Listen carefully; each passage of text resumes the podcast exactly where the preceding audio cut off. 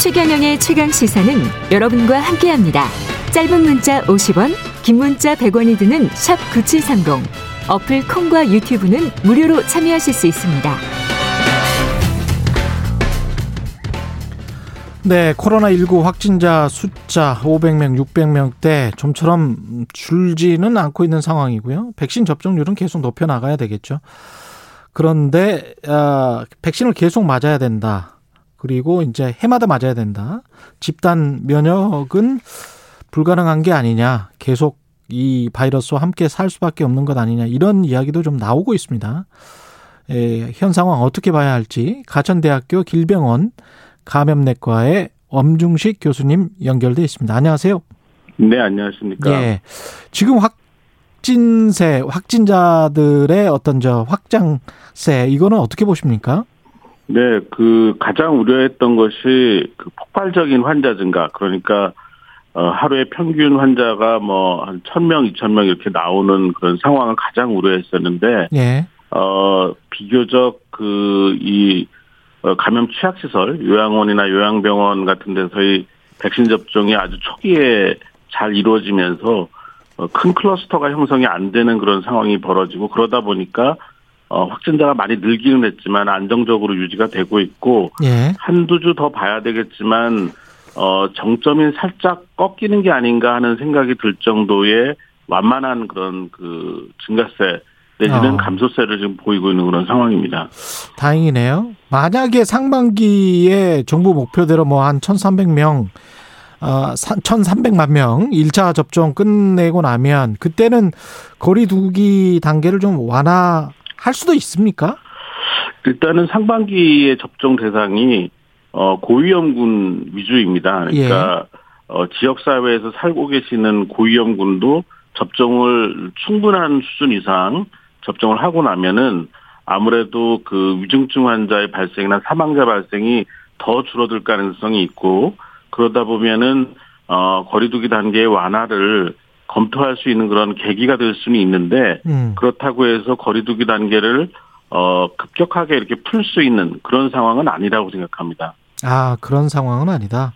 이 관련해서 이제 집단 면역이 우리가 초기에는 뭐 60%, 70% 사람들이 다 맞고 나면 그러면 집단 면역이 형성될 수 있을 것이다. 이런 이야기를 했는데 최근에 뉴욕 타임즈가 전문가들 견해를 빌려서 미국의 집단 면역이 어렵다고 했거든요. 이게 어떤 의미인가요?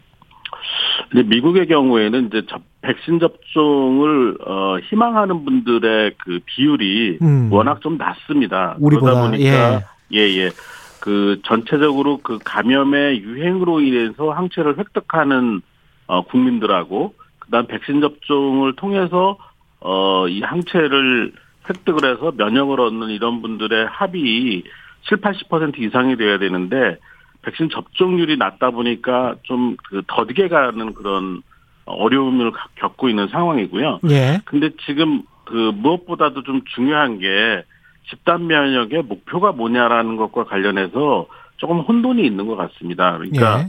어 집단 면역의 목표는 어 이 거리두기를 종식시킬 수 있는 그러니까 코로나19가 완전히 이제 없어지는 그런 의미를 목표로 어, 하는 게 아닙니다. 그러니까 집단 면역을 우리가 이루려고 하는 목표는 이유는 뭐냐면 이런 백신 접종이나 이런 것들을 통해서 충분히 이 항체가 생긴 사람들이 많이 모여서 면역이 면역 집단이 형- 형성이 되면 사실 거리두기와 같은 물리적인 그런 그 다른 대응을 하지 않아도 확진자가 많이 늘어나지 않는 그런 상황을 목표로 하는 겁니다. 아. 그러니까 사실은 어 코로나19의 종식을 집단 면역하고 동일한 개념으로 받아들이시면은 어 좀 오해가 있다 이렇게 먼저 말씀을 드리고 싶습니다. 그러면 결국은 이 여기에서 지금 교수님이 말씀하신 집단 면역이라는 거는 통제할 수 있는 정도의 수준 그런 거를 말하는 건가요? 그렇죠. 그러니까 예. 우리나라 전체 거리두기는 계속하고 예, 거리 어, 우리나라 전체 인구의 한 7, 80%가 충분히 접종을 하게 되면은 예. 아주 큰 유행이 발생하지 않고 음. 굉장히 안정적인 어 확진자 수가 일정하게 나오는 그런 상황을 만들 수가 있습니다. 예. 특히 이제 거리두기 단계를 충분히 완화를 했음에도 불구하고 그렇게 안정적인 상황을 만들 수 있는 환경을 만들고 그 가운데서 고위험군들을 계속해서 지속적으로 보호할 수 있는 환경 그런 환경을 만들 수 있는 상황을 집단 면역의 목표라고 보시면 될 것 같습니다. 변이 바이러스 이야기를 많이 하는데 이게 위험성이 어느 정도인가요? 감염력이랄지 치명률이랄지 이런 게. 어, 치명률은 그 크게 차이가 나는 것 같지는 않습니다. 아직까지는. 예. 그런데 이 변이 바이러스들의 가장 무서운 점은 전파력이 점점 강해진다는 겁니다. 음. 그러다 보니까 워낙 빠르게 많은 사람들에게 감염을 일으키다 보니까 일정한 그 비슷한 치명률을 보이더라도 100만 명이 감염됐을 때의 사망자 수와 1000만 명이 감염됐을 때의 사망자 수는 어, 완전히 달라지는 거지 않습니까? 10배 예. 이상 차이가 나게 되는 거니까 치명률보다는 전파력이 강해서 마- 어, 많은 사람들이 감염된다는 점 그리고 또 하나는 이런 변이 바이러스가 나올 때마다 이 기존에 개발한 백신이나 또는 이제 항체 치료제 같은 것들의 효과가 떨어질 수밖에 없다라는 점이 상황을 더 어렵게 만드는 부분이라고 생각을 하고 있습니다. 예. 백신 수급과 관련해서는 걱정을 하지 않아도 될까요? 어떻게 보세요?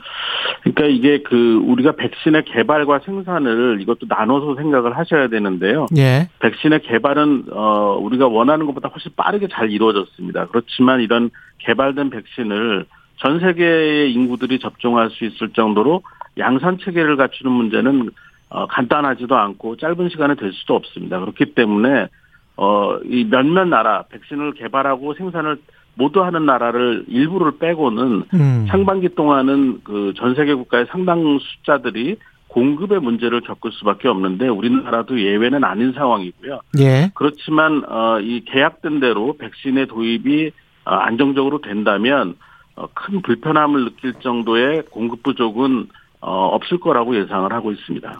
만약에 미국이 지적재산권을 일시적으로 유예를 해서 백신 생산이 전 세계적으로 가능하다고 한다면 한국은 어 백신 생산을 충분히 할 수 있는 그런 능력, 캐파 이게 있나요? 설비 같은 게? 예, 저희가 뭐 기술적으로는 어, 이 짧은 시간 동안에 양산 체계를 갖출 수 있는 능력은 분명히 갖고 있는 나라입니다. 음. 또 그렇게 된다면 예. 어, 우리나라가 우리나라 자체 생산을 해결하는 것뿐만이 아니라 뭐 아시아 지역의 그 백신 생산의 상당 부분을 책임질 수 있는 음. 어, 이런 그 국제적인 어떤 공헌을 할 수 있는 계기도 될 수 있다고 생각을 합니다. 생산 거점이 될 정도의 그 정도의 수준이군요. 근데 이게 백신 부작용과 관련해서는 어떻게 보십니까?